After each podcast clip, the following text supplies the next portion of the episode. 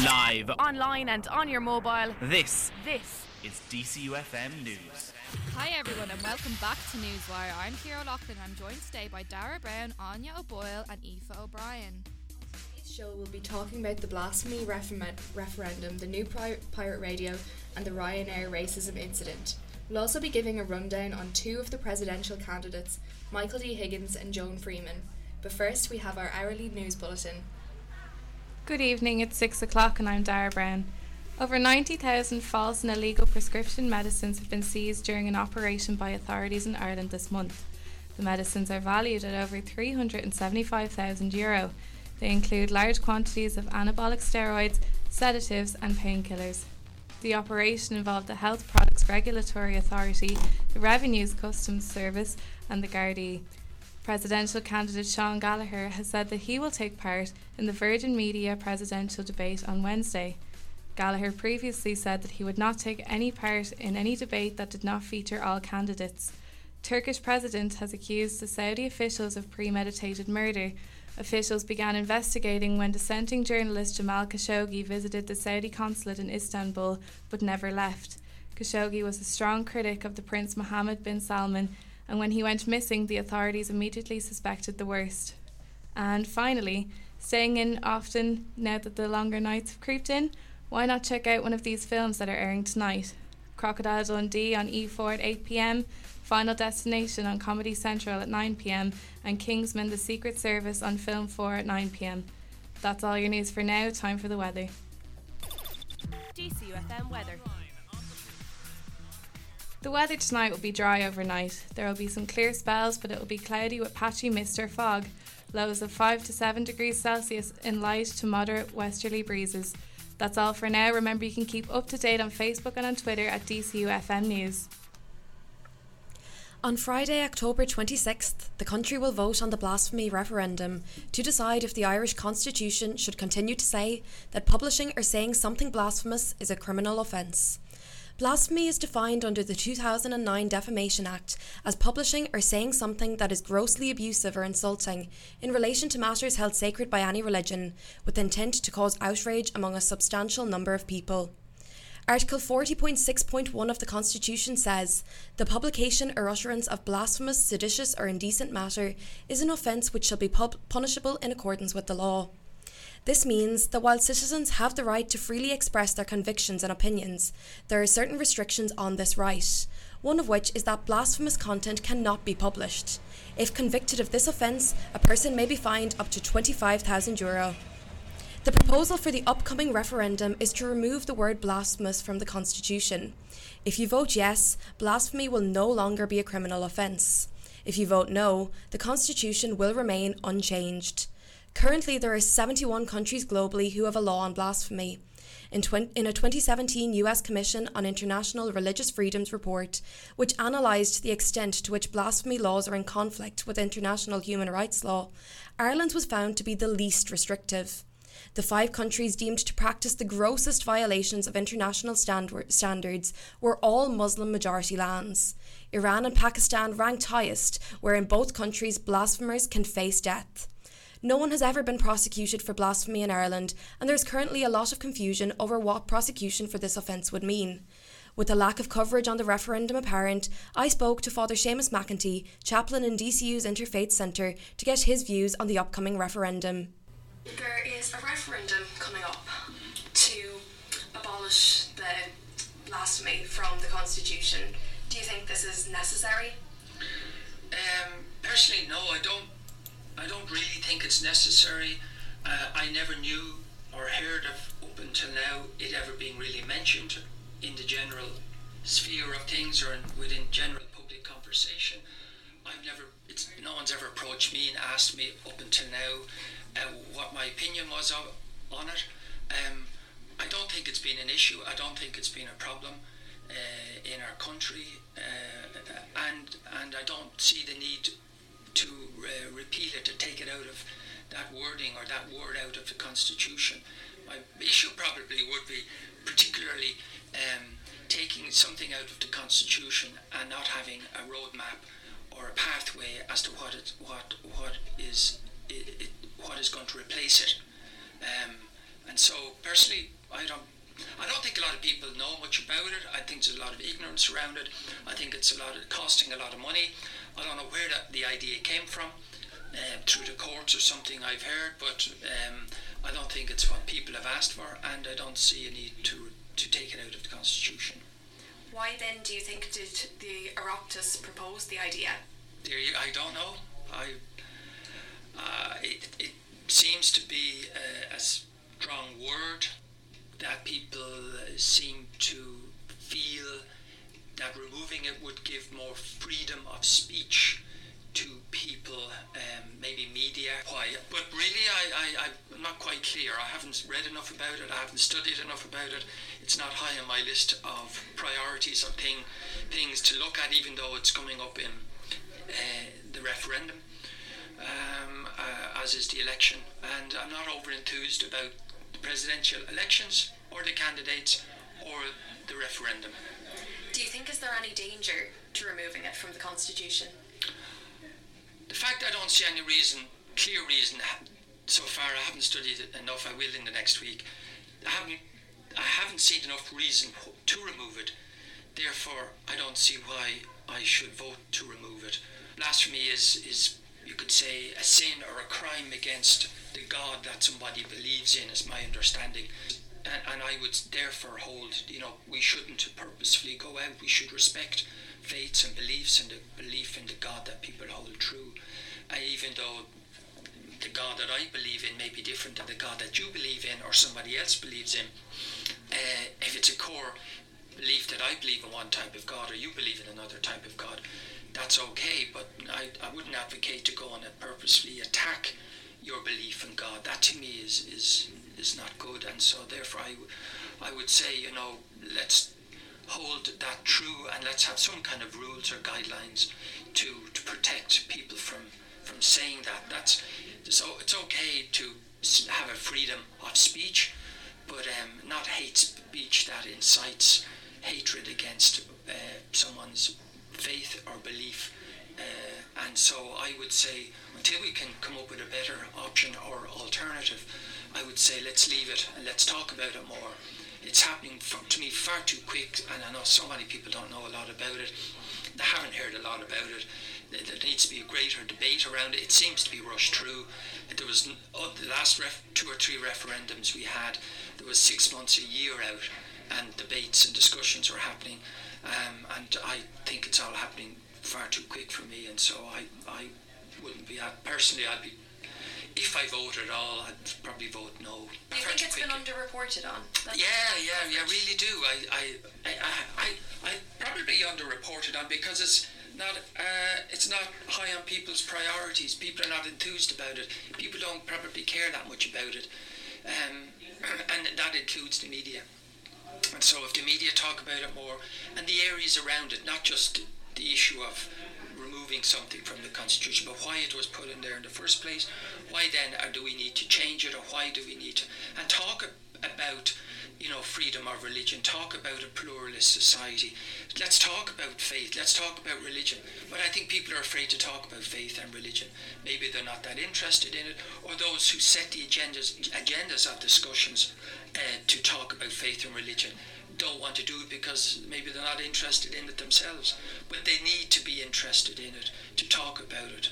We're not going to talk about something we're not interested in or that, that doesn't affect change in our lives. If it doesn't affect a big change in our lives, it's not going to gain momentum or traction.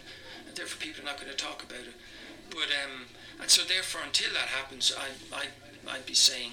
Um, you know, leave the status quo as it is. I don't know why the government are so intent on spending the, the taxpayers' money on this, um, when it's obviously blatantly clear that so many people don't really know what it's about or what they're voting for or against.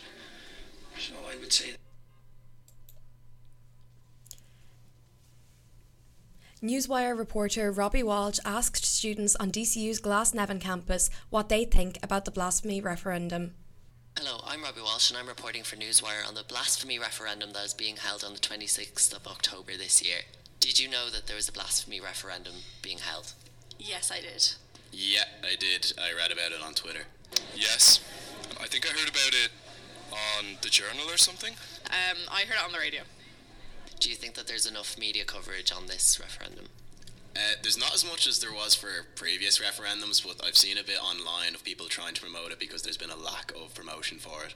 I don't know because I think certain things shouldn't be overstated. There's some other important referendums happening as well, um, and of course the presidential election.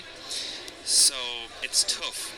I definitely think it's less important. It's definitely the lesser of the two refer- or the two votes that will be happening because obviously the first one is the presidential election. But um, no, I think like obviously I knew about it and I wouldn't be one to like pick up a newspaper every day and make and make sure I'm up to date. So the fact that I knew about it um, means that it is fairly out there. I don't know. Probably not really, because a lot of people don't know about it. It, it doesn't seem like it's talked about very much just in the general discourse of conversation. Um, like, my mum only found out about it like last week, so yeah. So, I would say not. I think you're only going to know about it if you're someone who regularly reads the news, or yeah, so I would say no. Definitely not, because I'm always like on my phone, so, and I don't know about it, you know? No way, not at all. Because I only heard about it like through word of mouth, so I didn't really see it or hear it on any sort of media. Um, no, because I don't think anyone really knows anything about it. That okay, mate. Okay, I'm speaking from personal experience. I don't really know anything about it, and you like with previous referendums, there's been so much coverage that you you're filled in without even needing to do any research. But with this, you don't really know much. What are your opinions on the blasphemy referendum? Um, I definitely think blasphemy should be taken out of the Constitution. I think, much like a lot of the stuff in the Constitution, it's very outdated and it applies to an Ireland that doesn't exist anymore. I think it's ridiculous that we have such an outdated law still in place and still like you're still be still able to be punished for it. Um, it's 2018, like you know yourself. It's a difficult subject. Uh, to be honest, as a non-religious person myself, I think you still have to very much respect all cultures and all people. And if it's offensive to certain people, I, I don't think it should be a goer. Really. What is your opinion on blasphemy in general? Um, I think it's a very outdated law. I get why it was put in at the time. Um, um, but I don't think it's something that should be legally enforced today, especially with the whole freedom of the press thing. Like as a journalism student, you know, I'm very much into freedom of the press, freedom of speech, everything, and I think it does impinge on that. So yeah, I would very much be for it being abolished. Everyone does it, and I don't live and let live. I don't know. I don't think you should insult anyone's like beliefs or religion or anything like that. But I don't think it's against the law. It, uh, yeah, I don't think. Well, if I don't think it should be. Yeah, I don't know. Like, I think if you were being like really rude, it, it's hard to define what blasphemy is. If I say Jesus Christ, like, I shouldn't get locked up for that. But if I like attack someone's religion and attack their beliefs, then that's not all. We're going to take a short ad break now, and afterwards, Dara Brown is going to be reporting on Pirate Radio's 30th anniversary in Ireland. October 3rd marked 30 years since pirate radio in Ireland ended. Broadcast historian Eddie Bohan says that 1,094 pirate radio stations were set up around Dublin between 1960 and 1990. I spoke to Dr. Mark O'Brien, a senior lecturer with interest in journalism history, and David Meehan, the head of special collections and archives in the O'Reilly Library. So, up until the late 1970s, there was only one radio station in Ireland that was Radio Éireann or uh, Radio 1. Um, they didn't really play an awful lot of pop music, so they had a lot of sponsored shows, and it was a bit staid and a bit stale. So, uh, all around the country, what was happening was people were setting up their own uh, radio stations. So in every town, in every village around Ireland, they had their own pirate radio uh, station that played pop music, uh, or, or, people listened into Radio Luxembourg. But generally, people listened to pirate radio stations that were set up all around the country, and they were set up by people, a very new generation that was coming on stream.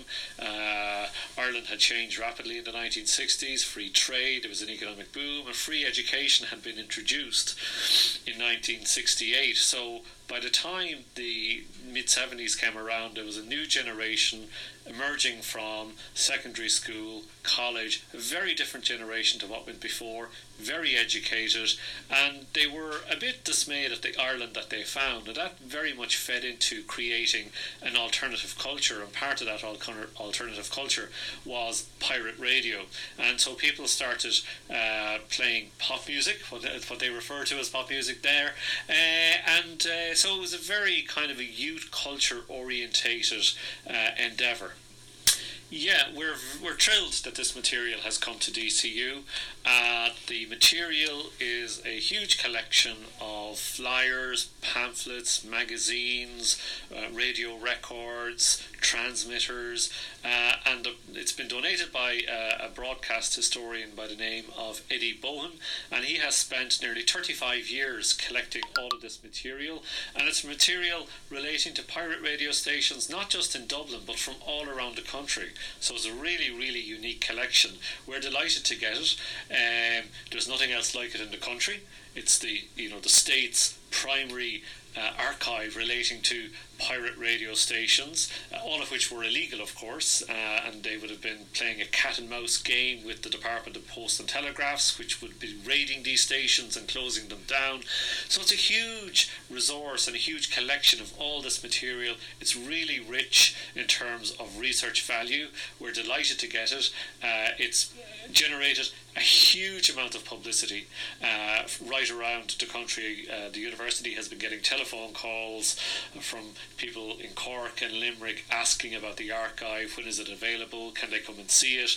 So people have a huge um, nostalgia and fondness for this era of pirate radio, which was there in the 70s and 80s. People remember it very well. They remember it very fondly.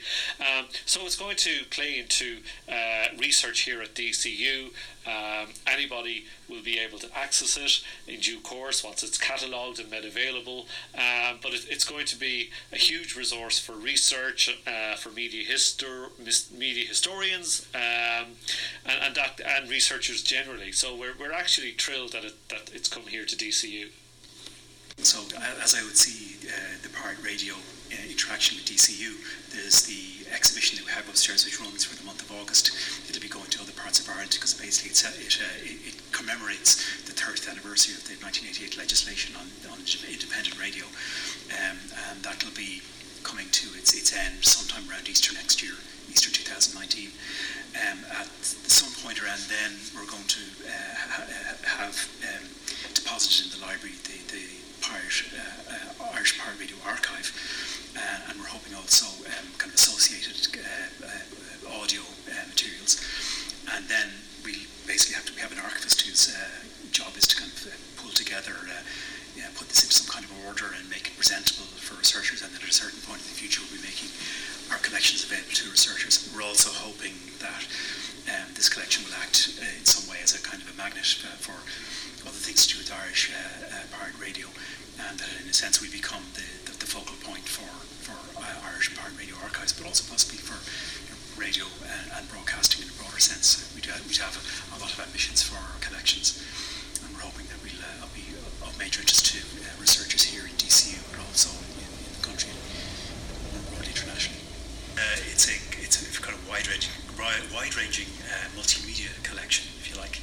It has uh, documentation, posters, rate cards with advertising rates for Pirate Radio itself uh, there are some uh, audio files, photographs, and uh, there's actually be, if you like, an, an, oral history of pirate radio being um, developed as well in the, in, the, in the, coming months. So it's quite a wide-ranging collection of materials. Um, the the exhibition that we have upstairs and the ground floor uh, covers pirate radio from about 1916, which is like the kick-off point, the first uh, transmission that we might call a pirate radio transmission uh, on the actual time of the rebellion, right through until uh, 1988 when the legislation was passed to render pirate radio formally illegal and to uh, introduce the independent uh, radio sector. So, but there's a particular concentration on the heyday of pirate radio, which would have been the 1970s, the 1980s, uh, when there was a proliferation of, of pirate radio stations all over Ireland um, with a lot of, in fact, a lot of the, uh, the, the, the, famous names in radio cut their teeth, uh, even started out uh, in pirate radio, people like Brian Dobson, um, Dave Fanning, and people like that, and also some uh, quite well-known uh, other people in, Irish like the, the writer Pat McCabe run, ran a pirate station for, for a while and uh, there's a particularly interesting interesting exhibit of Pat McCabe's up there. There's a little kind of a transmitter in a, in a biscuit uh, tin that was um, the, the transmitter for Pat McCabe's Radio Buddy, uh, which was a kind of a touring part. It would tour around Ireland in, in, a, in a, a, caravan. Now, what we have at the moment in our special collections is a very, very strong concentration of um, materials relating to media It tends to be print, it tends to be related to people in journalism. Say, for example, um, um, Frank MacDonald, Mary Kenny, uh, and also some kind of um, uh, television media, so Mary Raftery, for instance. We also have materials photography materials with the, the Press Photographers Association of Ireland. But what the uh, Radio Archive is going to is going to add a whole new dimension to our, our kind of, if you like, print and photograph-based collections uh, to like realia, things like real life materials, such as the things I was saying earlier, the, the, the, the posters, the, the little kind of uh, kind of handouts and the, the, the, rate cards, that kind of a thing.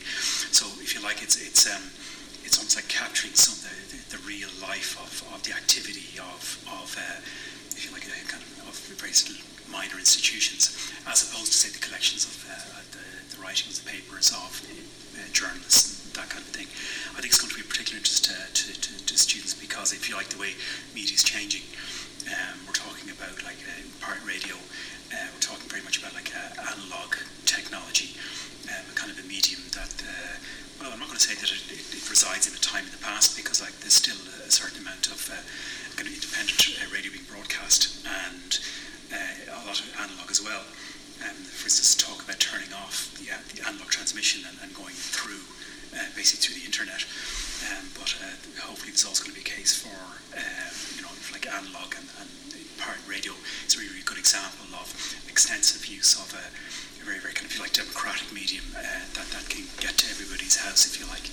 So I think it's going to be of interest to people who are interested in the history of, of media transmission, but also in, the, in the history of, of broadcasting generally uh, it's always very interesting to see where, where people came from. There, there some very, very humble beginnings and where you can go from, from a very early stage in your career to being, if you like, a, a national figure in, in, Irish media, television and, and, uh, and radio. So I think it's uh, also going to be, um, um, I think, of interest like, from a biographical point of view, but also from a you know technical media point of view.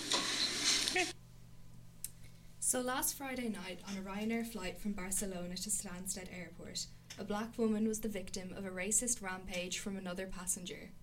The woman was called Delsie Gayle, and she's a retired care assistant who is travelling with her daughter. A video was posted online by another passenger on the flight called David Lawrence, and he made the decision to post this online to exhibit the behaviour of this particular passenger as he hurled racist abuse at Delsie. Delsie was on holidays with her 53 year old daughter in an effort to cheer herself up on the anniversary of her husband's death on one year previous. The incident occurred because Delsie, who suffers from arthritis, took a long time to get out of her seat and to allow the man to get into his window seat. The man was shouting abuse at Delsie and asking her to move seats while the daughter asks the man to stand up and explains that her mother is disabled. The man is heard in the footage calling Delsie racist insults when she attempts to respond to him, he shouts at her to not talk to him in a foreign language. This incident occurred before the plane took off, and Delsie ended up moving seats for the duration of the flight, while the man was allowed to remain in his seat. Other passengers did not intervene in the incident, and according to Delsie, this was because she was black and they didn't want to get involved with her. When David Lawrence, who, vi- who took the video, was questioned for making the decision to record the incident rather than intervening in it and trying to help, he said he'd done so because it's important for the public to know that these incidents are taking place. Delsie spoke to ITV News explaining that the incident made her feel very low. She couldn't understand why he would abuse her for the colour of her skin, and she said she had paid for the, her holiday and he had paid for his. He got away with it, and Delsie worries that he will do it to someone else. Since the flight had since the flight, Delsie has not been contacted in any way by Ryanair, but they tweeted on Sunday saying that they reported the matter to the Essex police, and since then the matters have been passed on to the Spanish police. According to UK Transport Minister Karl Turner, there may be no charges brought against the abusive passenger due to Ryanair's failure to immediately remove the man from the flight and pass him over to Spanish authorities. Don't talk to me in a fucking foreign language, you stupid ugly cow. Hey, stop. I will carry on. As long as I can with this ugly blasted bastard. Listen, uh, keep your voice down. Stop. There's no need for that at all. Just stop. It's really easy to. That was a clip taken there on the Ryanair flight. We're going to take a quick ad break now, and afterwards, I'm going to be talking about Joan Freeman and Michael D's presidential campaigns, and we're going to be discussing the blasphemy referendum taking place this Friday. Joan Freeman was the founder and former CEO of mental health charity Pieta House. She was nominated to the Seanad by former Taoiseach Enda Kenny in 2016. There, she is chairperson on the Committee on Mental Health. In 2016, she made headlines for donating to the, the entirety of her €65,000 senator's salary to the organisation she founded. However, Freeman's family connections have become the subject of cutting Twitter riots. Her sister and former RTE presenter, Theresa Lowe, and her niece, Maria Steen, who's a spokeswoman for the Iona Institute, were heavily heavily involved in the Save the Eighth campaign. Freeman said that she too voted no in the referendum on the Eighth Amendment. However, she would be happy as president to sign the people's vote into law. Freeman's lack of knowledge in the Irish language did not go unnoticed at her first address as presidential nominee. Upon being asked a question off Gaeilge, she admitted that she couldn't answer due to her upbringing in the United Kingdom. It is not a prerequisite for the President to speak our nation's native tongue. However, there remains a strong nationalist element in Ireland, with most people saying that the President should be able to speak the Irish language. Joan Freeman, along with Peter Casey, Gavin Duffy, and Liadh Ní Riada, attended the first debate of the campaign in RTE Radio 1. Michael D. Higgins was absent due to diary commitments, and Sean Gallagher refused to attend in the President's absence. Peter Casey said that this was a lame excuse for missing the presidential debate. Michael D. Higgins, the current President of Ireland, is looking to be elected for another seven year term. He is a politician, poet, sociologist, and broadcaster. He served as a Teachta Dála for the Galway West constituency and was Minister for Arts, Culture, and the Gaeltacht from 1993 to 1997. He was elected as President in November 2011. Last week, Michael D. Higgins discussed the presidential election on Dublin's Grafton Street. I, as we enter the campaign now, what I think is very interesting about it is that the concentration of the public is moving very much onto who do we want to speak for Ireland uh, at home and abroad.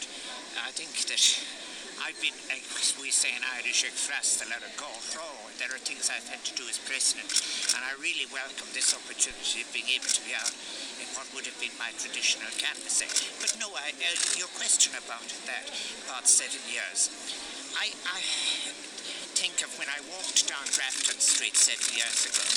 I had somebody at the very end ask me, um, a, a visiting orthopedic surgeon was interviewed by somebody on radio to say, do you think he has seven years in his knee? In fact, actually, I'm, I think I'm in much better shape now uh, than I was seven years ago. And I don't think you can really do it in terms of time.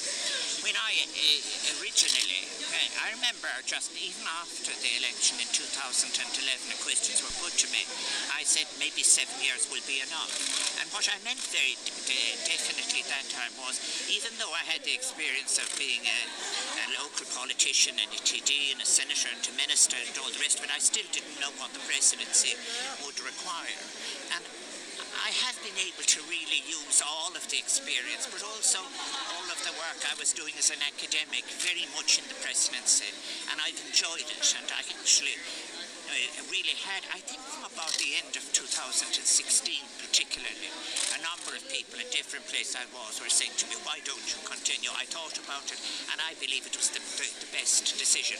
But I do wish uh, all of the candidates well and I, and I hope, you know, that we're able to really just offer people choice into uh, what version of Ireland and what version of the representation of Ireland people want for the next seven years. I'm enthusiastic to do Mrs. Sabina with me. On Newswire, we have decided to add a discussion element to the show. This week, with the upcoming referendum, we are going to discuss blasphemy and whether it should be taken out of the Irish Constitution. Today, I'm joined with Aoife, Anya, and Dara. So, Aoife, you've you've done a little bit on this. Um, what is what is the overall consensus of the Irish population? Do you think? In general, people are very ill informed on the referendum. Um, many of those in favour of the removal of blasphemy from the Constitution use the argument that people should not be imprisoned for expressing their beliefs. Okay. However, no one has ever been prosecuted in Ireland for blasphemy, and if they were, the largest penalty that they could receive is a fine of €25,000. Now, 25,000, that's a lot, isn't it? it is a lot, but no one has ever been fined anything. prison. On the other side of it, then, those who would like to keep it there are worried about hate speech. okay. But there is currently an act in the Constitution called the Prohib- Prohibition of Incitement of- to Hatred Act of 1989, where an attack um, on religion that may have may amount to an offence under this act. And while the act does not refer to blasphemy, it says that an offence to, to engage in certain words and acts intend to likely, in all circumstances, stir up hatred. And hatred, in the definition of that act, includes hatred against groups or persons within the state or elsewhere on account of various aspects, including religion. So, Okay. even with the removal of blasphemy from the Constitution, there is still legislation in place to protect religious groups from hate speech. Okay, so taking blasphemy out of the constitution wouldn't necessarily put, you know, certain religious groups at risk. Not necessarily, no. Because I think uh, what a lot of people, a lot of people were worried about and were scared of was, um, especially Muslims can be targeted, especially in countries like Ireland where um, they are a minority. But you're saying that blasphemy, there is still legislation to keep them safe. Yes. And in terms of blasphemy laws, the top five countries who have blasphemy laws that are really in contradiction to international human rights laws are all Muslim majority countries. And in those countries, particularly in Iraq and Pan- Pakistan, the penalty for blasphemy is death. So, I mean, if you take that into account, then that is obviously a much bigger violation. Yeah. Um, yeah, so as you were saying, I suppose the the general consensus that I have felt, um, anyway, towards this referendum, is that people just don't know about it. Um, my mom, who would be very politically informed, even uh, God, was it two two weeks ago, saw the ad on TV, and was like, "What's that all about?" Like people really don't seem to know about it. Like, why is it not being talked about more? Why is it not being published more? Do people just not care? I think it's more that it's not an issue that has actually affected anyone. Yeah. Like, we can't ever relate to anyone who's been prosecuted under the blasphemy um, legislation. So it's not something that people are actually tuned into. So why would they care about it? Yeah, that's Yeah, true. If with it's not something we can relate to. With the presidential election going on and everything, you know, it's kind of fallen under the radar a bit, maybe. By not talking about it, though, it means that no one has any information on what the law actually is. So, Exactly. Like, um, it only came in in two thousand and nine. yeah, so the current, it's there has been laws on blasphemy or on hate speech Yeah. since the early 17, 1800s. But the current legislation came in in the Defamation Act of 2009. And under that act, it while it's an offence, while it's seen as a criminal offence to publish blasphemous content, there's also kind of second part to it where you will only be prosecuted if a substantial number of people are outraged by the content and if you intended to outrage them. So if you can prove that it wasn't your intent to outrage people, if you can prove that you were making a artistic or poetic statement, or if you can just prove that people really don't care about what you said, then again there will be no conviction. And we saw this in Stephen Fry's interview with Gay Byrne on the meaning of life. They did try to prosecute him for his hate speech, but it amounted to that nobody in the country cared about what he said. Yeah. I wonder as well, eh, like, uh, that kind of brings up the question, like, should it be taken out then? Like, I don't know. I think Well- the general consensus is kind of, you know, it should be. But then if we're looking at it from a different perspective, if it c- if you can only be convicted if you genuinely are causing hate to someone, should it stay Yeah, in? Why not leave it in? Yeah. Most people that are saying that we need to take it out Don't understand. they don't it understand is. it. And when you ask them they can't back up their point. They just simply don't have the information. And i understand that we want to be multicultural and we want to embrace all religions and all cult- cultures and be fair to everybody. And people think that they're being fair to everyone by taking it out. They're thinking that they're removing the restrictions. But really it is only just a minute protection there Yeah, and people think as well that this blasphemy law literally means that if I say like, "Oh Jesus," I can be arrested, which obviously, um, Aoife, you've just said is not true because you have to. It has to be proven that you were like did it on purpose and you were showing hateful connotations behind it and all that kind of stuff. Um, but as the priest was saying earlier, who you interviewed, I mean, he was obviously against taking it out. Yes. And I think he had a very, very good point, which was until we find something to replace it that makes more sense, we should keep it there. And although I'm, I'm not saying if I'm for taking it out or not for taking it out, um, I think he has a point because people are voting on something that they just don't understand. That's kind of the general consensus, One it? huge point that was made um, in a government debate earlier in the week was by Senator Ronan Mullen, and he said that the re- referendum could cost the taxpayer between three and four million. What? Now, they have rushed this referendum through the Dáil. We've had a couple of months on it, very little publication on it, very little conversation, and we're going to charge the taxpayer three or four million to vote on something they have no knowledge about. And you really have to question what is the motives behind it.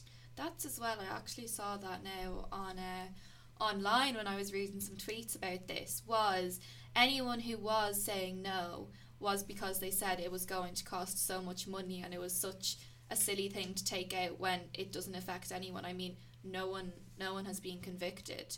But then again, the other side that I saw on Twitter was it's it's not about the conviction. It's about not having something in their words outdated in the Irish constitution. I think uh, since we've got like same-sex marriage true, we've got the abortion true, people just really want Ireland to represent the Ireland that it is today and not represent an Ireland that used to be.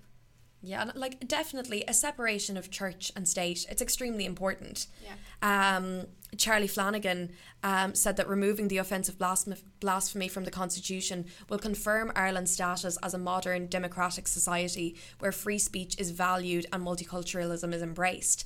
And Ireland has been a frontrunner in so much of this. We were the first European country to pass gay sex marriage, same sex marriage. um, but I don't know if this is a step forward. I I don't think we're adding anything to it. I don't think that if we take this out, we're suddenly going to have people publishing all of this blasphemous content. As I said earlier, there's still there an are act in place. In place though, like the Defamation Act, you're not going to be able to publish information that kind of hurts or injures someone, and this may be based on religious um, on religion. So that I just don't think it will be a problem in the future, even if the blasphemy law is gone. Well, I mean, hate speech still is not A gonna better be- Ireland is definitely not one where someone's religion can be Exactly. published in hatred. That would be going backwards. Yeah, if which I don't. Yeah. That, I don't think that's going to happen either. If it's not going to happen anyway, though, why are we going to pay three or four million for it to still not happen? Well, according to a poll here by um, the journal.ie, they did it uh, earlier today, 67% of the people that voted in the poll all said that they want to remove blasphemy as a criminal offence. So I think it is definitely reflective of something that Irish people want.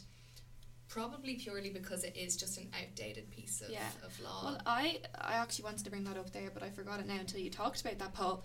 I actually voted on that poll. And I Yeah, was- me too. But I said no because I didn't. No, because I didn't understand the question. Oh, I I okay. thought I think they worded it very weirdly. Can you read out the way they worded it? Um, will you vote to remove blasphemy as a criminal offence? Oh, okay, that doesn't sound I don't know what Maybe way. you just read it wrong. I don't know what way I read it, but I said no, but I meant I meant to say yeah, whatever Yeah, way it was okay. worded. Okay, then that's Well, not worded that badly. Twenty-four percent of people said that they won't be voting to remove. Um, they'll vote no um, to removing blasphemy as a criminal offence, and then eight percent said that they didn't know. So, I even though only eight percent said that they don't know there, I think a lot more people don't understand what. There's a lot of people that think they know and they just don't. Yeah, I think and that's that's the yes fault of the government. don't. Definitely, there's been nothing on it. There's been that little ad on TV, Mm-hmm. and that's it. That's literally. And I it. do think it is a move on their part just to seem progressive. It's been rushed through so quickly. It's been overshadowed by the presidential election. So it's just been kind of rushed through as something that we can market ourselves on afterwards, as opposed to something that our society really understands. yeah that we actually care about Yeah. like you can see that people actually cared about the abortion referendum people Yes. were going around canvassing you know showing each side Yeah. and we just haven't had that with uh, this because it's just not something that's in the attention But I think as well the reason they've rushed it through um, is because they wanted it on the same day as the presidential Yeah. election. Yes. They didn't want to pay, which is which is good, I Mhm. suppose. They didn't want to pay so much money to have it on a different day. So I think that's why they just rushed it all through. But that then it did just make it. It kind of made it as something as in like, oh, this needs to get done. Yes. Let's put this in with the presidential Mm. um, election. Let's just you know. Our get this done with constitution is too important for that to become a Yeah. pattern, Yeah. for it to be just a Marx employer, just an aside. If we're going to change something in the constitution, it affects all of us and affects us for a really long time. Yeah, we need to take the time to actually properly cover it and let people know what is involved and what it's about before they make this decision that's going to change the constitution. Yeah, well, um, I'm afraid that's all we have time for today. Um, if anyone wants more information on the blasphemy referendum, which I really recommend before you vote on Friday, um, just go on to referendum.ie. Thank you all for tuning into Newswire today. We go live again tomorrow at 6 pm. We will be reporting on the rise of party drugs among students, the Save Our Shepherd campaign, and we will be giving you the lowdown on our final two presidential candidates, Peter Casey and Sean Gallagher, before the election on Friday. Thanks for listening. I'm with. Aoife O'Brien. I'm Dara Brown. I'm Kira O'Loughlin. and I'm Anya O'Boyle catch you all next week Hi everyone and welcome back to Newswire. I'm Kira O'Loughlin and I'm joined today by Alison Condon and Anya Zowers. On today's show, we will be reporting on the Save Our Shepherd campaign and the rise of party drug use amongst students. We will also be giving a rundown on our final two presidential candidates, Peter Casey and Sean Gallagher. Finally, we will have a panel discussion on students and drugs. But first, we have our hourly news bulletin. Two potential explosive devices were sent to the homes of Hillary Clinton and former President Barack Obama earlier on today. One package was sent to the New York home of Bill and Hillary Clinton, and the other was sent to Obama's Washington residence. The official says investigators believe the explosive is linked to one found yesterday at the compound of billionaire George Soros. Police in New Castle, New York say they assisted the FBI, Secret Service, and Westchester County authorities in the investigation of a suspicious package. Taoiseach Leo Varadkar said it will be difficult to find alternative classroom accommodation for students affected by the closure of schools with fire safety and structural defects. He also confirmed that approximately 40 schools will be inspected amidst concerns about structural issues at a number of facilities. Two schools and a building at, at a third, all in Dublin, have been closed so far this week following inspections by the Department of Education. Only one ticket matches all six numbers in the Mega Millions lottery draw in the United States for a jackpot worth an eye-watering 1.6 billion euro. The ticket that was sold in South Carolina matched the five numbers 5, 28, 62, 65 and 70. The Mega Ball was 5 and they were drawn last night according to a Mega Millions spokeswoman.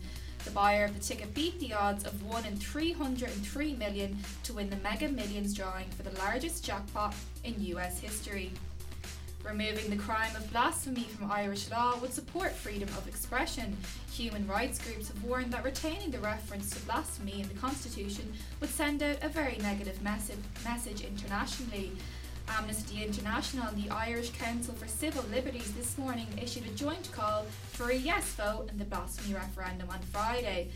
And finally, Jimmy Carr is bringing a brand new show to the Olympia Theatre on the 4th of December 2020. Terribly Funny will contain jokes about all kinds of terrible things. That is all the news for now. Remember, you can keep up to date on Facebook and on Twitter at DCUFM News. In 2016, DCU officially became the first Irish university of sanctuary, offering 15 academic scholarships to refugees and asylum seekers. Shepherd, Shepherd Machaya is the second year recipient of this scholarship. He's studying management and of information technology and information systems. Officially from Zimbabwe, he was tortured by political groups there for refusing to join them. Having fled the country, he has been living in Ireland for nine years now. Shepherd was recently issued a deportation order originally for Sunday, the 21st of October. Since the news broke, there has been a petition circulating with over 13,000 signatures now and a demonstration outside the Department of Justice on Friday, the 19th of October. DCU Student Union President Vito Maloney Burke accompanied Shepherd on Claire Byrne live on Monday night, where they made a plea to Minister Charlie Flanagan to revoke the deportation order. However, Flanagan has yet to issue a response. Earlier today, Shepherd Machaya and Vito Maloney Burke met a solicitor who has successfully postponed Shepherd's deportation order until February. However, his unconditional safety is still far from guaranteed. Here's a short clip from last Friday outside the Department of Justice where DCU's protest took place.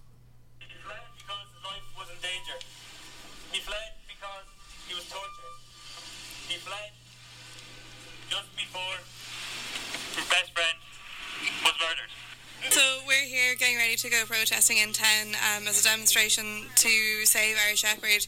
Shepherd is a second year engineering student who's in DCU on the um, sanctuary program, um, which is a scholarship to refugees, and he was issued with um, a deportation order at the start of this academic year, um, and it, it's for Sunday. So today is our last day to get our point across that we want to keep him here and that we think it's unjust. Only in September, he received the news that our government believe that he should be forced back to where he was tortured, where his life is in danger. Everything he's done to develop himself as a person and develop those around him is in danger of being taken away. We are demanding that Minister Flanagan revokes the order. We need to save our shepherd. Keep him here in our society, in his society. Thank you very much, everyone, for coming. Thank you for the support. Thank you for signing the petitions. And I hope the minister will um, see how much people want uh, me to be in the country and also how much you people are happy to have me in the country. I really thank you for coming. And I thank everyone who's not here, everyone who signed petitions around the country, in all schools, and some people that are not in schools. Thank you.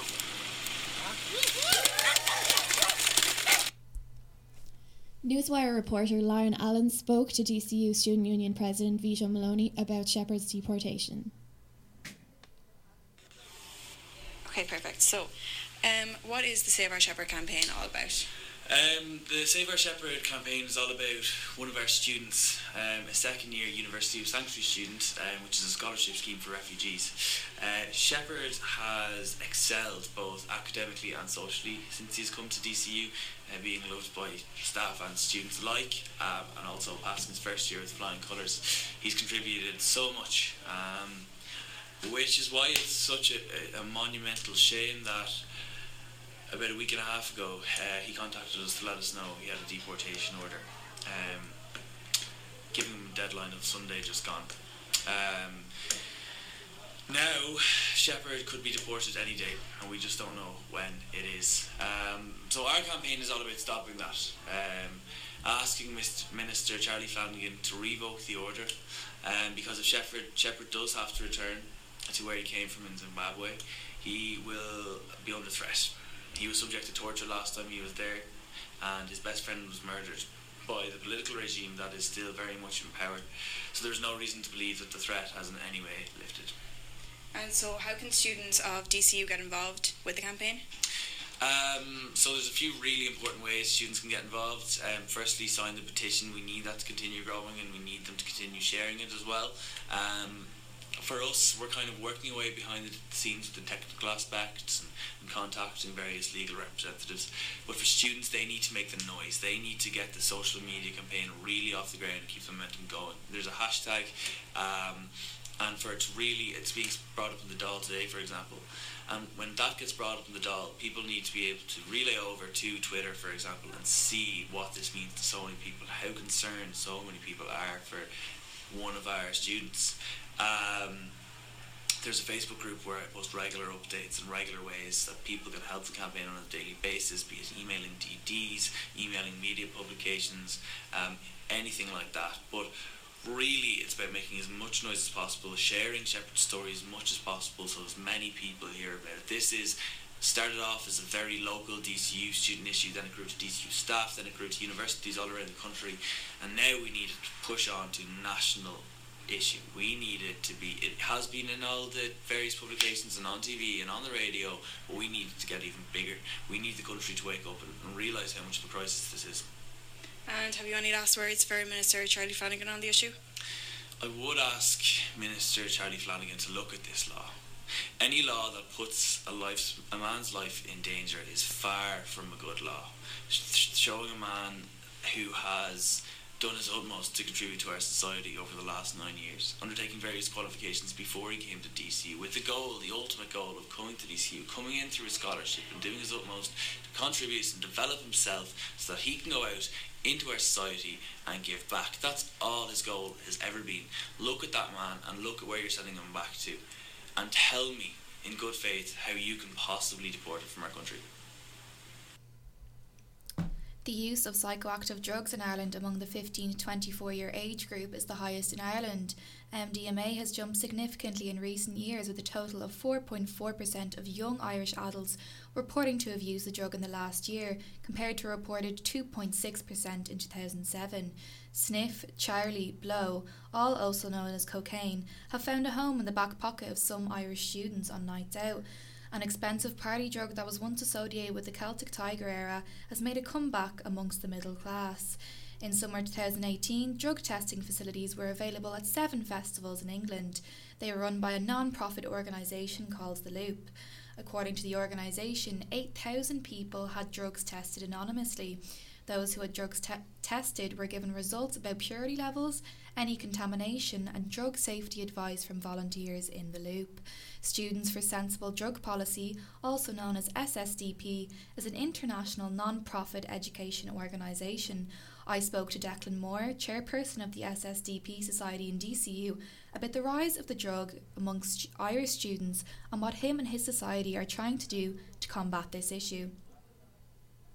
So, um, SSDP, we neither condone or condemn uh, drug use, but um, what we want people to do is be realistic about the fact that drugs are an integral aspect of society and that, you know, those who use them are people and they should be treated as such.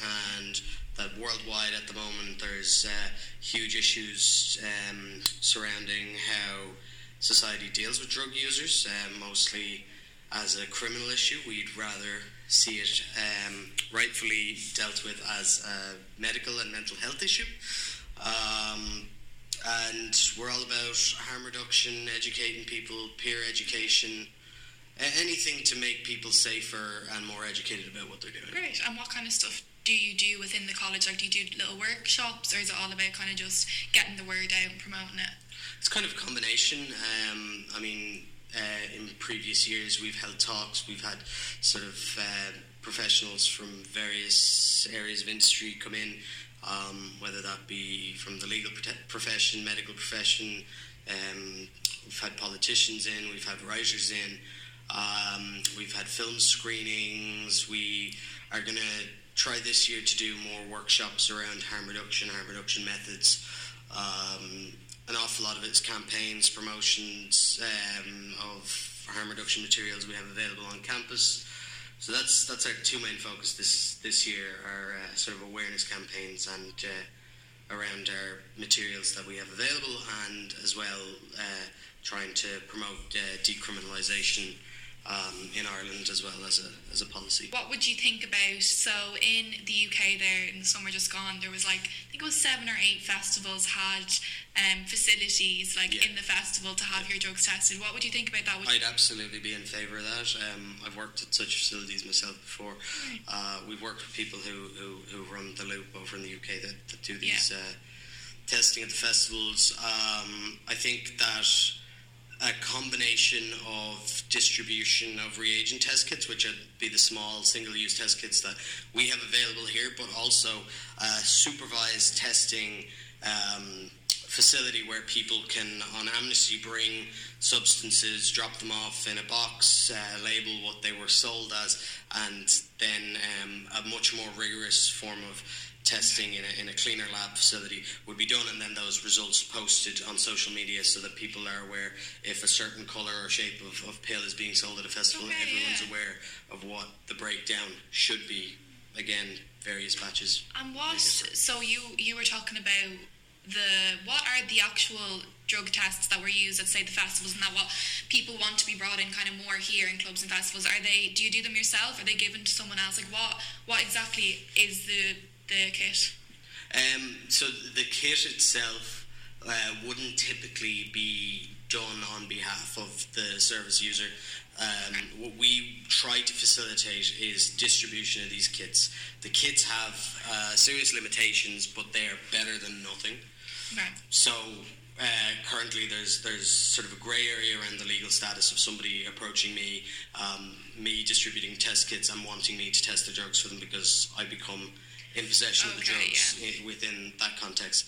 The better solution would be to have both test kits that people can distribute themselves among their friends um, or come and buy for a small fee at the festival, as well as a large tent where there would be a chemical testing centre in it, and usually that in cases where that exists, it's accompanied by some type of law enforcement presence who have given amnesty for people to come. There's a bin, they'll drop drugs in them, uh, no names, completely anonymous, and the police are supervising the chemists who are testing the drugs on gas chromatography sort of methods. I'm not 100% on the science myself. That's okay, don't much, worry. much more detailed Yeah, and much more yeah. reliable than the, the reagent test kits. Um, So because when I was reading about it, um, a lot of like what um, some TDs had like problems with it is they said they were worried that like say if these tests were available in nightclubs and they weren't accurate, then that that would be another problem. Like someone would still get sick from it, someone would still do that. But you're saying that they're like if they're just being distributed not by the actual organisation, it won't be the legality won't be held on them. Well, even, even being distributed by an actual uh, authorized organisation should be okay, provided you um, make people aware um, how to use them and that the use does not guarantee their safety. Taking drugs is still dangerous. If you Yeah. buy cocaine and you test it and it turns out it is cocaine, cocaine is still a dangerous substance to take. We're not for a second Even if it is- that. even if it is exactly. what it even if it's yeah, the, the exactly. purest um, variety that you could get. Um, we still have to dis- have disclaimers there that you know taking drugs is is dangerous. The only way to be safe is to not take them, but people take them anyways. Here is a way to be safer. Okay. And would you worry at all that um, using these kits and you know I know you're not you're not promoting drug use at all, but do you think maybe people who don't do drugs would say, oh well, if I can test them and know they're safe, maybe I will. Would that worry you at all? Um, I mean, I, I haven't seen evidence to suggest that's the case. Um, in an awful lot of uh, investigations into other harm reduction methods, the addition of harm reduction doesn't tend to increase the amount of use. So, I mean, yes, if I did hear that the distribution of test kits suddenly spiked the, the number of people using uh, illicit drugs, that would be concerning. But I don't really have much reason to believe that's that would actually be the case. Okay, thank you so much. Um, Yeah, my last question just kind of is, um, like, do you think students kind of realize the seriousness of, you know, being in possessions of drugs? Like, do you think they realize that it is a criminal offence, or do you think that a lot of students kind of see it as, you know, nearly a part of a student night out? Well, I think that's the biggest hypocrisy of, of our entire attitude to drugs as a society is that it's not one size fits all. The law applies to certain groups of people more than it applies to others. We at a university level have a privilege to an extent that were we caught in possession of drugs on the broader scale, the, the, the average penalties that we would get would be um, sort of less than what you would get if you were of sort of uh, working class, uneducated background, um, Yeah. living in poverty, uh, welfare benefit of any kind. Um, so, I mean, that that that is uh, an issue that we're trying to address, and to make people aware that you, you are still doing something that's illegal, and here's how, Yeah. how you should be able to protect yourself to an extent. But you know, that's why we're trying to make more progressive drug policy. So that there is more equity Yeah. within society around how we, we, we enforce drug. I'm not sure if you saw uh, Emmet Kirwan's film that came out over the summer there, Dublin Old School. Br- brilliant film. Um, Emmet spoke at a, a, a couple of Anna Liffey events over the summer, um, along with Philly McMahon, um, and about the decriminalisation in Ireland. And the film centres around two brothers. One brother is um, addicted to heroin and he's living on the streets of Dublin. The other brother is sort of um, aging millennial, um, has you know. Uh, He's, he's, he's getting by. He's going out clubbing every opportunity he gets. He's DJing, um, lots of ecstasy, lots of cocaine, that type of uh, drug use. Um, and he meets his brother, and he's, he's wondering how did you end up like this? This how, how the hell could you get from my brother to this guy on the street? Yeah. And he basically the, it comes down to a very powerful um, quote around where Emmet Kirwan's character Yeah. uh, he's only a number of weeks away from the From point, that. from falling into that, and they are so close, and people don't Yeah, I realize. suppose that's so true. I'd always, I mean, I think we all, we all do look at it like differently. You know, like the real cocaine middle class Yep. people can still work while they're on it and stuff. But I mean, yeah, it is. It's just people, one bad weekend away. Yeah, you know? exactly. Like I mean, I'm sure a lot of people who find themselves addicted, addicted to heroin, did that at one stage, and it's Mm-hmm. just they've just gone that, unfortunately, that one step too far. Um, Um, I mean, aside from the fact that uh, this year our campaign in second semester is going to be all around decriminalisation in Ireland, um, how you go about decriminalising the user. Um, we want to sort of have a referendum um, coinciding with the sabbatical elections next semester. Um, so we're going to try to have a lot of awareness events, talks, uh, sort of open the dialogue. so you want DCU to stand? Obviously, Yeah. it- they want you want it to be that drugs be decriminalised. Yeah, so two, two years ago, we, we had a, a, a very successful campaign around the college's stance on recreational cannabis use. So um, Okay. that, that referendum passed, and um, we are now able to mandate the SU to get involved in campaigning towards re- legal, uh, regulated um, recreational cannabis use as well as medicinal. So I think with the positivity that positivity that brought us. We're two years on now. I think the next step is the question of decriminalising the, the user. Do you have any idea what kind of like do you think that could be something that could, that could potentially pass in Ireland in a few years, or is it very kind of Um, I don't think it's a. I uh, personally, I would see decriminalisation coming before cannabis, um, even even at a, at a broader medicinal scale. Um, I think that to to a TD or to any um, elected officer, it's um, easy. Um, I think that it would it would be very it would have very positive outcomes to their definitely? you know to their um, Well, I mean, surely that would make a huge difference to the prison system as a whole. It would take a lot of people out of prison who really should be in care. Yeah, it would ta- it would it would hopefully t- um, just redu- reduce the number of unnecessary arrests, unnecessary incarcerations. Um, I think it's it's vital that we, we look at what Portugal did 15 years ago.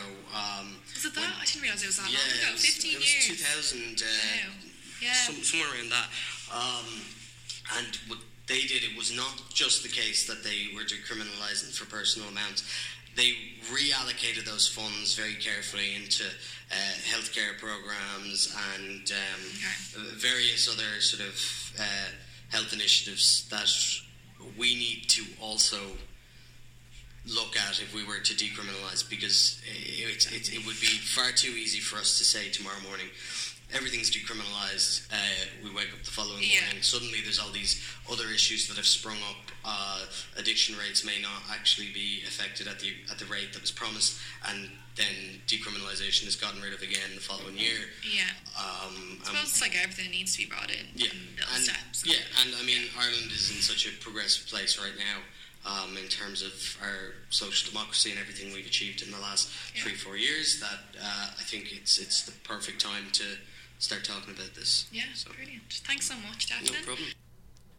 Time for a quick ad break. Afterwards, we have Sabrine Donahue and Shauna Burgess giving us the lowdown on Newswire's final two presidential candidates, Peter Casey and Sean Gallagher. We will then be having our panel discussion on the rise of party drug use among students. Newswire reporter Sabrine Donahue gives the rundown on presidential candidate Peter Casey. She spoke to Dr. Eoin O'Malley, an associate professor in DCU School of Law and Government, about Casey's presidential campaign. As an entrepreneur and successful businessman, he appeared on the Irish version of Dragon's Den as a dragon and subsequently invested in the show. Presidential candidate Peter Casey sold his 1.7 million euro mansion in Atlanta, Georgia, and stepped down as CEO of Claddagh Resources, a recruitment agency which has dealt with companies like Coca-Cola and the Ernst & Young, to show his rigor for the presidency. Having been an immigrant to the United States and Australia himself, part of Casey's original campaign focused on connecting the Irish abroad with the Irish at home, proposing an open university programme which would allow Irish emigrants to continue their studies in Ireland, while the creation of a birthright programme would aim to connect Irish emigrants with their heritage. Writing for the Irish Independent in 2012, he requested voting rights for Irish emigrants. He claimed he himself was forced to leave Ireland to make a living. As a businessman, his second main focus supports the growth of Irish businesses by foreign direct investment and business communications by improving the internet service in rural Ireland. Casey pledges to reduce expenses in the Irish and to put the €27,000 Euro presidential monthly paycheck towards projects that support local communities. Casey decided to stay in the presidential race after pressure from travelers' rights groups and fellow presidential candidates for his comments dismissing the Irish travellers as an ethnic minority, referring to the travellers' rejection of new housing because they request stables for their horses and the fact that they do not pay taxes. The candidate revealed a shower of emails and texts he received in support for being different to other presidential candidates. On October 17th, Casey tweeted, quote, We are an amazing melting pot of nationalities, and that's the beautiful thing about Ireland. I think it's wrong to pick out one ethnic group to say you're special, unquote. Casey claims to support every man, woman, and child in the country. With eyes on Casey's controversial comments, the candidate has shifted his business oriented approach to one that addresses the social needs of the country. Although he has complained of, quote, socialist politicians focusing only on social housing and welfare, unquote. What about the squeezed middle, he asked. I'm now joined by Dr. Eoin O'Malley, who's an associate professor at the School of Law and Government in D- Dublin City University. Um, Dr. O'Malley, when speaking of, I, I read um, uh, P- Peter Casey's recent um, uh, letter to the public for his campaign, and he spoke of introducing faster internet in rural Ireland. Um, and when he was referring to that, he he said um, he spoke of a quote horrific incident um, in which he could not get to he could not get an ambulance fast enough in time for the person in need. And I was wondering, in your view, is this a fair link to make for as a campaign strategy since we don't really need the internet to make an emergency phone call?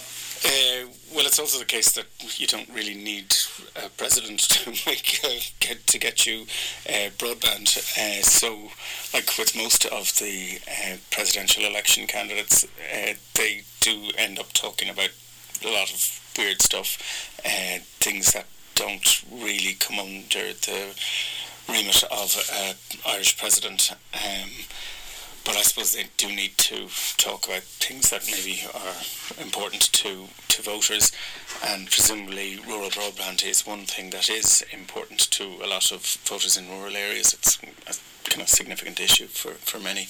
Uh, whether I'm not sure quite how uh, broadband and getting an ambulance is, is relevant, but uh, you can see that a lot of the the um, the candidates are bringing in things that aren't really that relevant anyway. But it just it, it gets them some attention.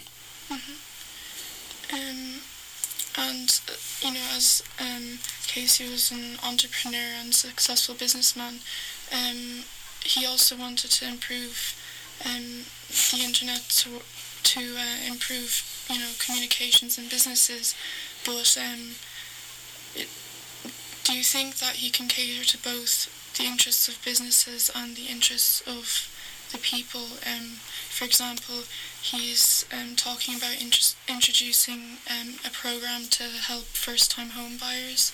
Um, you know, but he's also talking about the squeezed middle class who don't have enough income at the end of the month. So, uh, do you think he can? Yeah. Mm-hmm. Well, I suppose one of the things Casey is trying to do is to argue that uh, Michael D. Higgins is focusing a lot of his attention on what might be regarded as kind of liberal left wing issues. Uh, and so uh, Higgins kind of talks quite a lot about community and various other things. And he might argue that if you can talk about that, you can, why don't not also talk about business? I mean, a lot of what presidents do is try to highlight in very vague ways things that people within the country are concerned about. I mean, trying to help small business owners, though, it really does seem to be in the remit of government and not the presidency. Whereas at least, I mean, talking about supporting communities does seem to be more in the remit of that kind of woolly, let's hug each other ambit that the presidency does. Um, so again, he's not he's not talking about anything that he can actually affect, but equally he could argue that neither is Michael D. Mm-hmm. And to continue on that, he's also, like, as part of, of his campaign, rejected the idea of, like, the ceremonial role of the presidency. So he said, like, he wants to be more of an active president, but as you said, he only has, and he said himself, he's kind of contradicted himself by saying he, doesn't have the power to do it.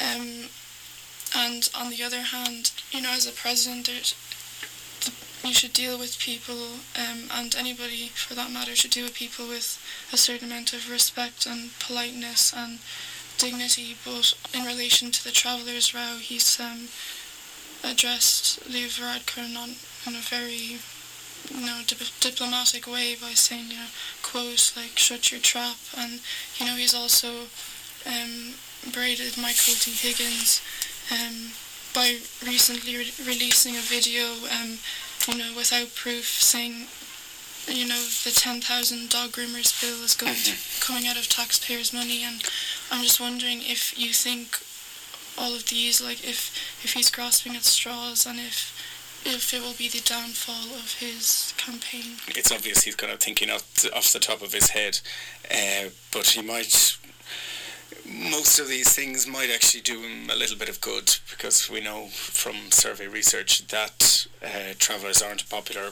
group within Irish society, and so most people actually don't really. I mean, whatever political elites say, uh, many people in Ireland don't really like the travellers and don't certainly don't want them living near them. Uh, so that might get him extra votes. Uh, but it's it's pretty obvious he's not cut out to be a president and never will be. I'm not quite sure why he ran for the presidency, other than maybe because he saw two other guys doing it and thought he could do it as well. He, he's never going to trouble the presidency by actually having a chance of winning. Uh, he's not it's unlikely he'll get even his ex- election expenses back. But he might have picked up a couple of votes with his undiplomatic uh, talk, and that undiplomatic talk, I mean, it, it, probably got him a lot more attention than any of the other candidates have received in the last uh, couple of weeks.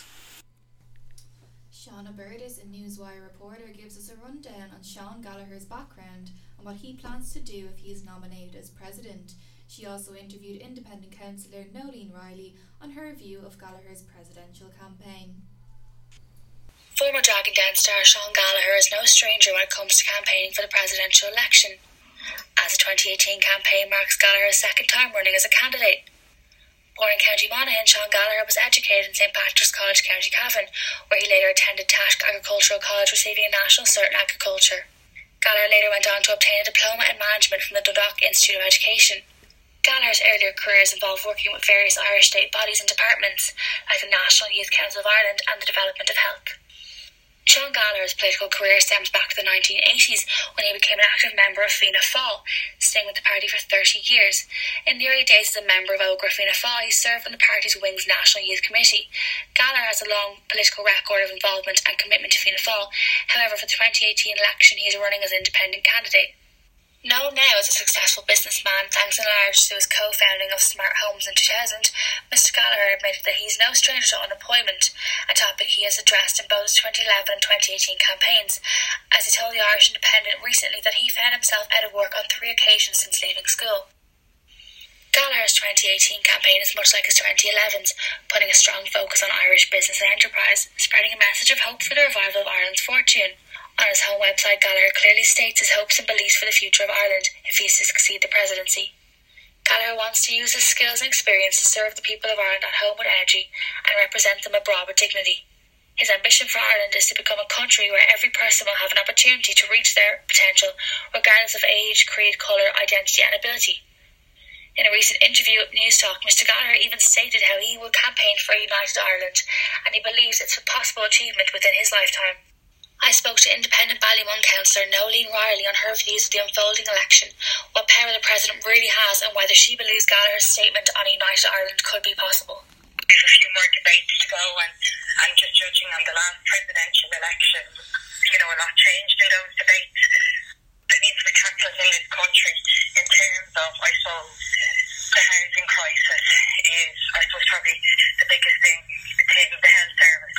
But like the president doesn't have any role in in actually tackling any of those issues. Like, and that's what seems to be, you know, a lot of candidates are running saying they're going to do A, B, and C, but they actually won't have the powers to do A, B, and C. Um, so I, I think because that is against our constitution. Um, so I just, you know, I suppose I, I know people are, are looking for votes, and it's important that we know what candidate I suppose stands for on particular issues. But what they're going to be able to deliver is wildly off what they're claiming in this election. Like, you see, Sean Gallagher, and I know he's got probably he's got flagged for this in a lot of debates, and that he went away for seven years. And you know, we had some very monumental referendums in this country over the last seven years, and were passed by huge majorities of people. Um, the social, I suppose, the social um, environment has totally changed in Ireland in the last seven years. And Sean Gallagher wasn't anywhere to be seen on that, whereas Michael D. Higgins was. And a lot of those campaigns were driven by young people. The marriage equality one, and repeal the eight, all you know, swathes and swathes of young people just became so politicised. And I think, I suppose, if either of those two candidates, um, Michael D would probably have been one that would have been, I suppose, you know, out to the fore on those issues. And, you know, there's a lot of young people, I suppose, helping him out with his campaign. He, you know, despite the fact he is the oldest candidate. And so I think that in itself shows, um, I suppose, how, how involved he was in those issues. Sean stated in a recent interview with Newstalk that he believes United Ireland will be possible in his lifetime. Do you agree with this? Certainly with Brexit, I think it's it's a it's a huge possibility now. Um, obviously, the North remain, you know, voted to remain in the EU, and you know they're going to be forced to leave now, and we still don't know what kind of consequences that would have um, for the North and the island as a whole, and it will have consequences. Um, I think people are certainly coming more and more around to the idea of a united Ireland, but I suppose there's a lot of work to be done in terms of the unionist community and convincing them that this is what's best, I suppose, for the island as a whole. Um, I think we're a long way off that. Throughout the 2018 presidential election, Mr Gallagher has been no stranger to controversy, as he faced countless questions on what contributions he has made to society since the previous election. In the last seven years, Mr Gallagher has reportedly made his contributions through working a mix of non-profit businesses, whilst also setting up another business of his own and pursuing a legal case against RTE. Gallagher stated he was inspiring the next generation of business leaders and creating new jobs by building a new business that was providing office and industrial workspace in lots of areas around the country where jobs were needed. Sean Gallagher spent the last few weeks campaigning with his team and wife Trish, touring around several different locations and universities in Ireland to further his bid for the presidential election. Limerick Fianna Fáil TD Niall Collins spoke to us on the controversy surrounding the election, whether he agrees with Gallagher's United Ireland ambitions, and the importance of students getting out and voting in the presidential election on Friday, October 26th. The whole uh, unity question, and I think in the not too distant future we will see um, a border poll, and uh, once that process triggers, it's something which we, we could quite conceivably see in our lifetime. So yes, I would agree with that. More than any of the candidates, he's, he's been doing he's been doing his own thing. I, I, I think um, I think there's actually been unfair um, there's been an unfair approach to questioning what has Sean Gallagher done for the last seven years. I know myself, I've seen him in the Sunday Independent, you know, every couple of weeks where he had a regular column in relation to small businesses. And he's spoken himself in relation to it. So, you know, he, he wasn't elected to any position for the last seven years. So uh, he didn't have an official or a public role, but you know he's been doing his thing and he's accounted for himself in that regard. So I, I don't have any issue with what he has done, or indeed what he hasn't done in the last seven years. No more than I have any issue with any of the rest of them. Um, um, you know, what did Joan Freeman do? She ran the the house. That was her thing. And the same with Liadh Ní Riada. Um, came from nowhere to become an MEP for the Féin party. Um, Michael D. Higgins was, uh, was president. Uh, Peter Casey and, and uh, Barry Gavin Duffy, you know, they were all doing their own thing. So, like, you know, this, this kind of idea, like, what have you done for the last seven years doesn't resonate with me or have any impact on me, really, as a voter. But I would say to students that, first of all, make sure you're registered and there's no point in uh, being a herder at the ditch. You know, have your say, exercise your democratic rights and your your your, your mandate that you're entitled to once you reach the, the voting age, and I would encourage everybody to vote. Voting stations for the 2018 presidential election will open from 7am to 10pm on Friday, 26th of October. Counting of the ballots will begin on the morning of Saturday, 27th of October, with a winner declared at some point that afternoon. I'm Shauna Burtis with DCU FM. And now it's time for our panel discussion. This week we will be talking about students and party drugs. Kira, you reported on the on this topic this week. Why does there seem to be a rise in the use of party drugs among students? I don't really have the answer on why there's a rise in the use of party drugs among students, but there definitely is is a rise. As I said earlier, um, 2017 it was 4.4, and two years before that it was half of that for the use of MDMA. So, I mean, I don't know why the rise is, but there definitely is is one. I suppose a bigger question to ask would be like, how can we how can we make this better? Like, how can we how can we help this situation because it is a situation that's not get, getting rectified. So. Um, earlier on, I talked to Declan Moore, who is the chairperson of SSDP, which is the Students for Sensible Drug Policy, and um, he talked about the drug testing kits they brought into the UK into the festivals there. Um, I I kind of he he kind of swayed me a little bit, but before that, uh, from research I had done. Sorry, before I did any research on it, I thought it was a great idea. Upon doing research on it, what worried me was how accurate the tests would actually be. But he was saying that no, the tests are better than no tests. Um, the HSE actually recently released a statement about testing drugs yourself. Uh, obviously, they don't recommend taking drugs either but they Mhm. I was looking on their website and they actually have a few steps obviously they have a they have a separate thing for you know if you're going to a festival um, just some tips like stay with your friends. If any of your friends are intoxicated stay with them. But they also had advice um, on testing the drugs yourself. For example it starts off with if you're testing a new batch that you're not sure about begin with a quarter of a pill and then wait two hours because you don't know what it could be mixed in with or anything like that. And then after make sure you know the source of the drugs as well because Yeah. you don't know where they're coming from but yeah they have a list of all of the different things And this was the HSE, was it? Yeah, they I'm that. surprised- It's on I'm their surprised- website. I'm surprised by that. Yeah. Yeah, Because you know, District Eight, um, Yeah. the Yeah. nightclub put up a sign in their nightclub there last Oh, I saw this, yeah. Yeah, that went around Twitter and it was saying. Um, just basically the same as that guidelines on what to do. Mhm. Like you know, if you do if you do feel sick, um, you know, contact a member of staff and all this. Yeah. And there was there's people for and against it. You know, a lot of people were like, "This is brilliant." You know, no other nightclub in Dublin has done this. Mhm. And then there was people on the opposite side being like, "You shouldn't be promoting drugs." And then there was a third group of people who said that it was all a scam to get. yeah, what? yeah, yeah. They A thought it was. scam? A, they thought it was a scam uh, to like get down on people who are doing drugs in District Yeah. Eight. But that would make no sense because Mm-mm. they're telling they're telling on the piece of paper they're telling people to go to staff when they're feeling sick. They're not. Yeah, there's the whole thing is can like do don't be afraid to Yeah, contact they're someone. not telling Yeah. them to go up like with a bag in their hand. Yeah, like, and Here's my bag. exactly. Do you want to take it? Can Yeah. I take it? You know, like that. That's Yeah. not what they're doing. But yeah, I suppose just like even I was speaking about this to Declan, like. I think it, it is very scary. Um, Mhm. definitely the rise, and personally, I, I don't I don't think that the figure is actually four point four percent. I think it's definitely higher.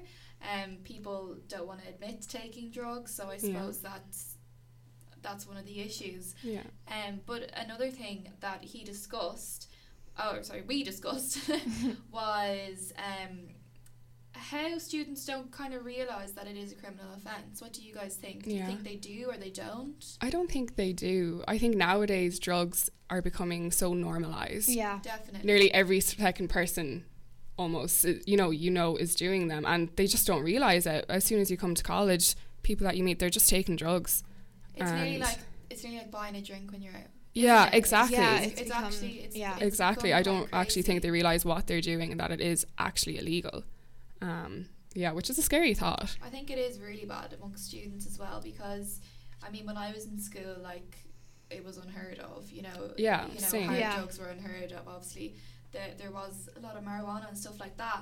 But then I think it's stu- like well, I don't know, but even from speaking to my friends who didn't go to college or in Mhm. the workforce, it wouldn't still wouldn't be as big a thing. yeah And it makes no sense that people who are in third level education, who a lot of people would think have a lot of intelligence, are the ones who taking are, them and yeah know? I think it's like you know when you come to college and you're li- you're living in the college experience like maybe Yeah. you're on campus Yeah. or you're nearby and it's like your own little society it's like you've got your own set of rules Yeah. and a whole other world it's like a little bubble that you live in Definitely, yeah.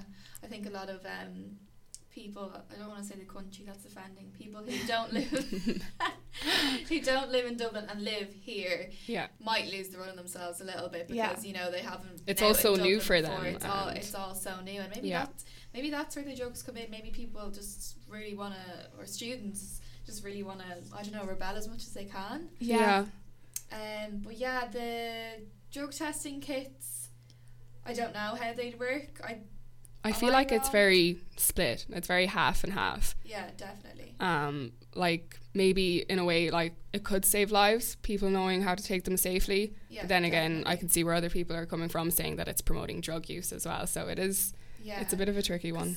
I asked Declan that. I said, like, would it worry you that, like, if you administer these drug testing kits, that people who otherwise wouldn't do drugs would now?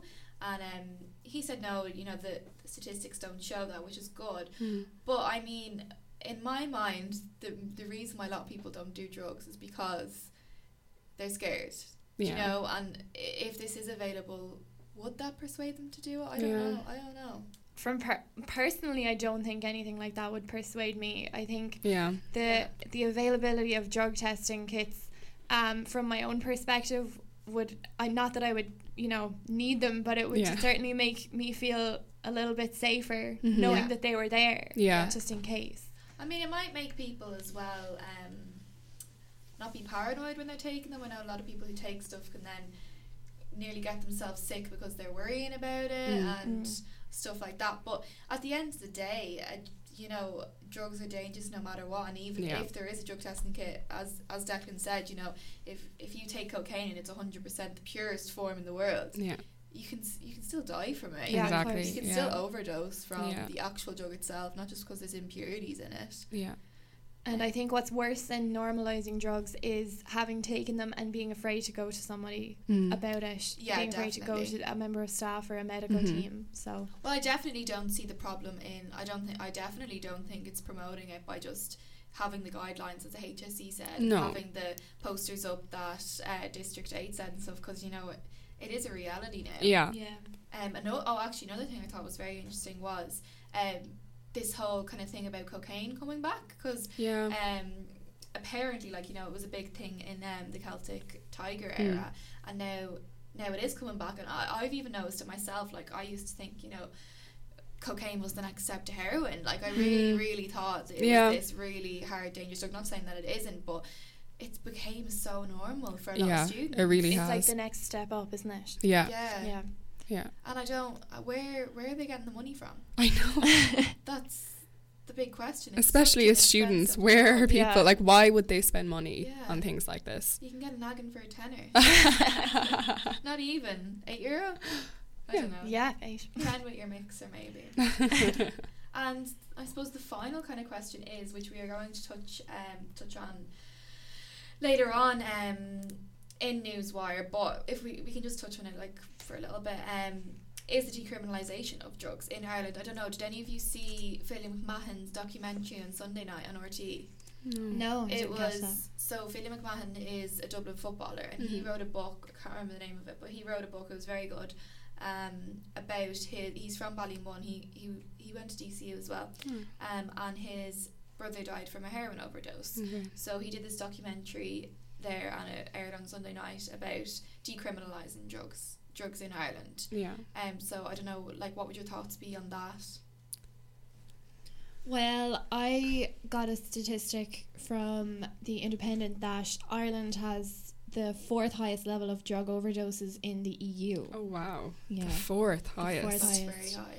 So I just think again, if you had the availability to Mhm. make sure that you were doing whatever you're doing in a safe, healthy, as healthy as you can be Yeah. manner, then I, I don't know. I think maybe the decriminalisation of certain drugs might be Yeah. worth it. Well, I I definitely agree with what Portugal do. Like Portugal has um their all drugs are decriminalised there, and you know, it's not as if you're allowed. excuse me. Um, it's not as if you're allowed to take drugs. You know, it's Yeah. just you're treated as a patient rather than a criminal. So you know, if the police or whoever catches you on the street having overdosed or Mhm. with drugs on you, even if it's a small amount, you'll be put through a program or put into care or whatever instead of being seen That- yeah. as, as a criminal. That which, is yeah. you know, makes It's a lot good way sense. to go about it, I think. Yeah, well, um, I think that's all we have time for now. Um, in our panel discussion. Uh, thank you all for tuning into Newswire today. Um, we go live again next Tuesday at six pm, so be sure to tune in then. Thanks so much for listening. I'm Anya Zowers. I'm Alison Condon. And I'm Kira O'Loughlin. Remember, you can always keep up to date with us on Facebook, Twitter, and Instagram at DCU FM News.